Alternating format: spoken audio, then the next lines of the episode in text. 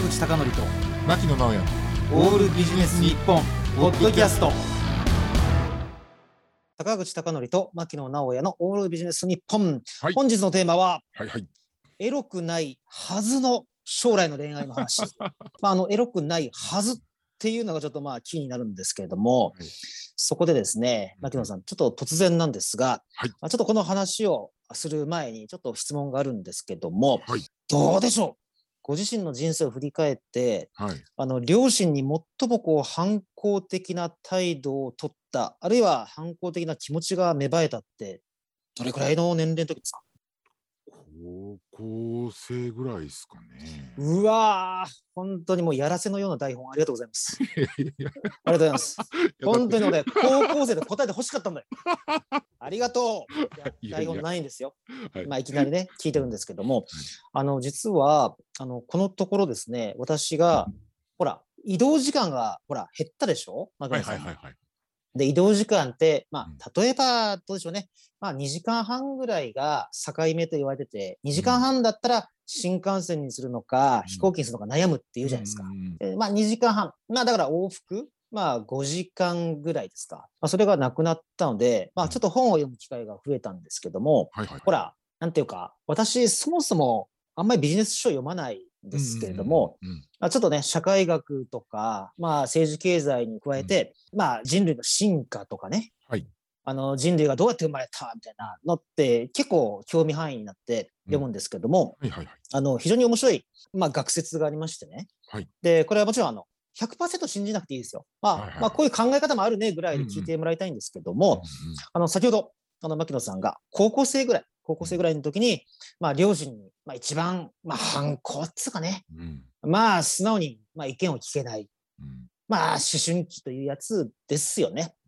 それで、今、リスナーの方が、もしね、あの、親御さんだったら、例えば、娘さんが持ってる場合に、え、親父くせえよとかね、ほら、いうケースもあるかもしれないじゃないですか。はいでね、これって、なんか、あの、その、まあ、いろんな学説によりますとね、これは極めて人類学上重要な、あの、愚痴らしいんですね。愚痴っていうか文句らしいんですよなぜかというと、うんうんあの DNA って言っていいのか生物学上って言っていいのか分かんないけども、娘さんが思春期に親父臭いと思う。うん思春期に親父のことをもう本当にもうどうしようもない男だと思う。これってすごい正しいらしいんですね。正しい正しい。とというのがですねね、今高校生って牧野さんが言ってもらったんですけども、うん高校生の時にお父さんを好きになってしまったら、近親相関が起きる可能性があると。これ真面目に。だから人類はずっと長い間をかけて、うん。親父を臭くするために頑張ってきたわけです。まあ、これはちょっと言い過ぎました。言い過ぎましたが、自動的に嫌悪感を持つようにこうプログラムされてるっていうのが、非常にこれ面白い話だと思ったんですね。なる。ほどそうですね。それは面白い。ね。本当に面白いそれ。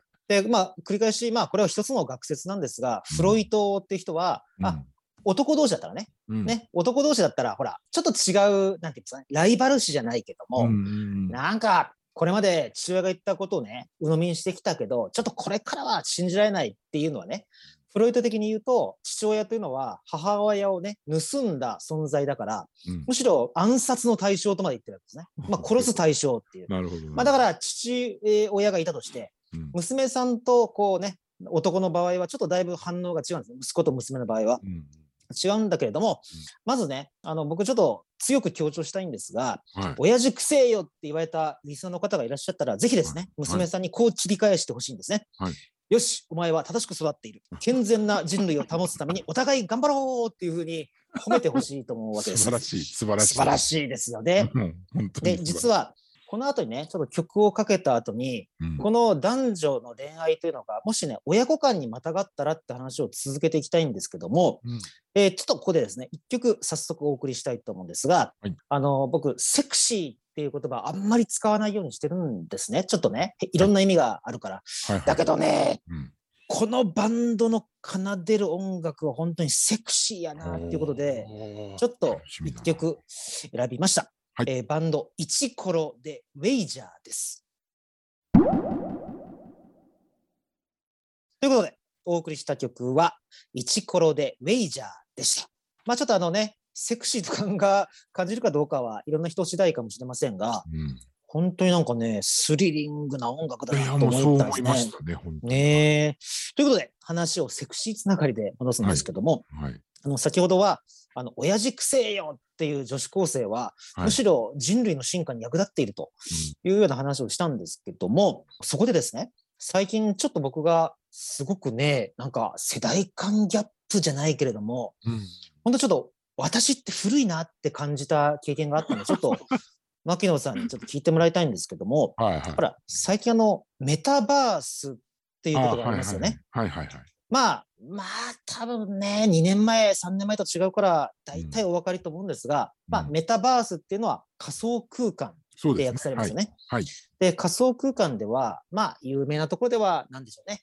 エーペックスレジェンドとか、うん。ファイナルファンタジー、うん。フォートナイト、うん。まあ、いわゆるアバターみたいなね、うんうんうん。あ、の像があって、はい。まあそこでいろんな会話をするわけですよね。そうですね。うん。まあ、だから昔で言うと、なんだろうな、セカンドライフとかですかね。ああ、そうですね。それが確かにそうかもしれないですね。うんね、あそこね、当時はね、あのね、メタバース上のセカンドライフ上でセミナーをやったりとか、うん。ね、ライブやったりとかやってましたけど、そうですね。うん。かなりね、制約が多かったから、まああんまちょっと使い勝手は悪かったけど、うんまあ今だったらね、あの同時接続相当できますから、そうですね。うん。まあ、あれは、まあ、もしかしたらね、あの人類の意識を変えるかもしれないな、ぐらい思ってるんですが、なるほど、なるほど。さて、あの、うん私がちょっと古いなと、まあ、自分自身をね、古いなと感じたことなんですけども、うんあの、前ね、あの、ゲストに来ていただいたね、まあ、有名某女社長の方からも教えていただきましたけど、はい。あの、VR、まあ、メタバース上に、まあ、うんまあね、あの、キャバクラとかホストクラブとかあるわけですよ。はいね。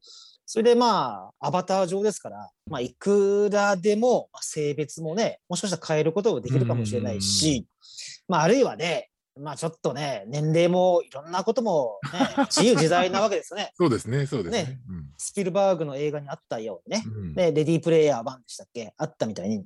で、そこで、まあ、単純な疑問が思い浮かぶんですね。はい。あの、例えば、ね、まあ、直接お金使うわけじゃないですけども、うんめちゃくちゃ入れ込んだ女性と思ってた人が、もしかしたら男性かもしれない。はい。逆もありますよありますね。はね。い。めっちゃ気に入った男の人、ホストと思ってたけど、アバター上だから、うん。実は、うん。そこのアバターを操作している人が、もしかしたらですよ、うん男じゃなくておばあちゃんかもしはい。れない。ね。あるいは、まあちょっとこれ考えにくいけど、10代の女性かもしれないわけじゃないですか、ホストがね。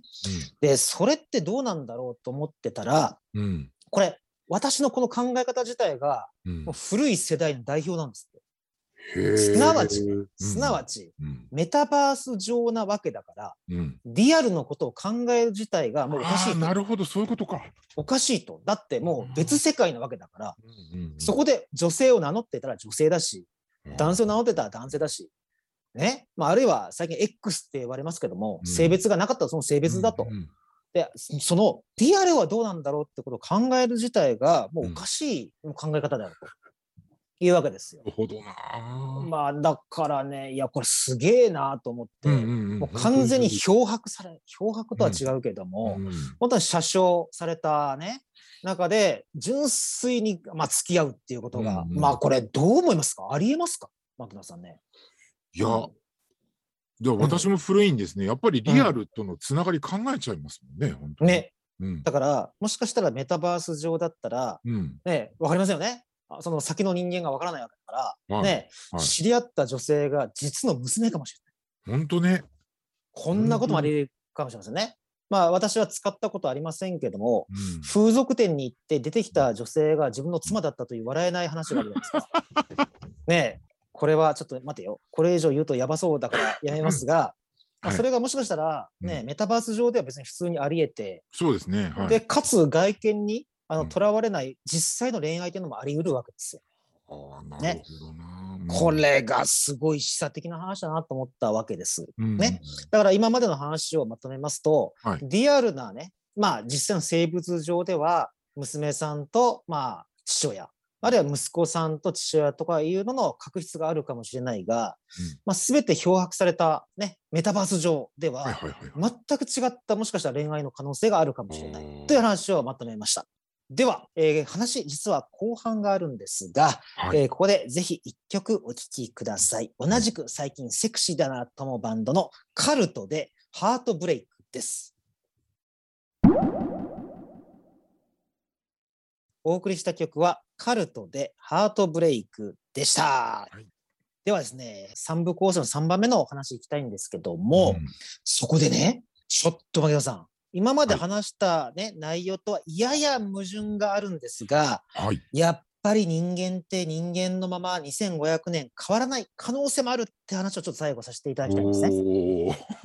というのがですね、うんうん実はあの私、ものすごく映画好きで、うんうんあのですね、まあ、先週も2本ぐらい映画見に行ったぐらいなんですね。うんうんで、そこでね、牧野さんね、はいは最近の映画ね、いはい。はいこれね、僕勘違いじゃないと思うんですけども、はいはいはい。この数年で演出方法が明らかに変わってるんですよ。え？なんだと思います？ううん。これわかります？ううん。いや、全然思いつかない。これね、うん。人物のアップが増えてるんです。人物のアップがものすごく増えてる。うんで、ね、これ、理由は僕ね、まあこれね、映画監督とかプロデューサーにインタビューしたわけじゃないですけど、うんこれ明確にうんスマホ対応です。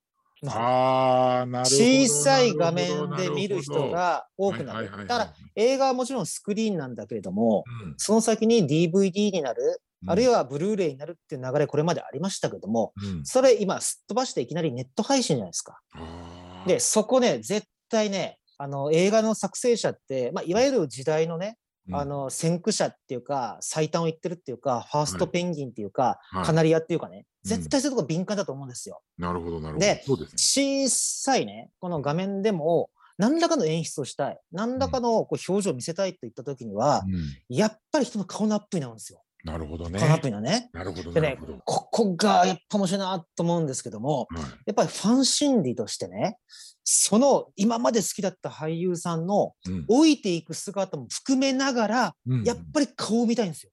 うんこれはね、なんかね、反動と言っていいのか、逆説と言っていいのかわからないんですけども、これはすごいね、面白い流れだと思うんですね。そうですね。要するに、うんアバターとかメタバースとか言ってますよ。うん言ってるんだけど、うん同時に人間の根源欲求として、うんどうしてもね、自分が好きな人を身近で感じたい。うんその人の手話を見たい。うん繰り返しだけど、成長してる老いも含めて、やっぱりそれを映画、物語として感じたい。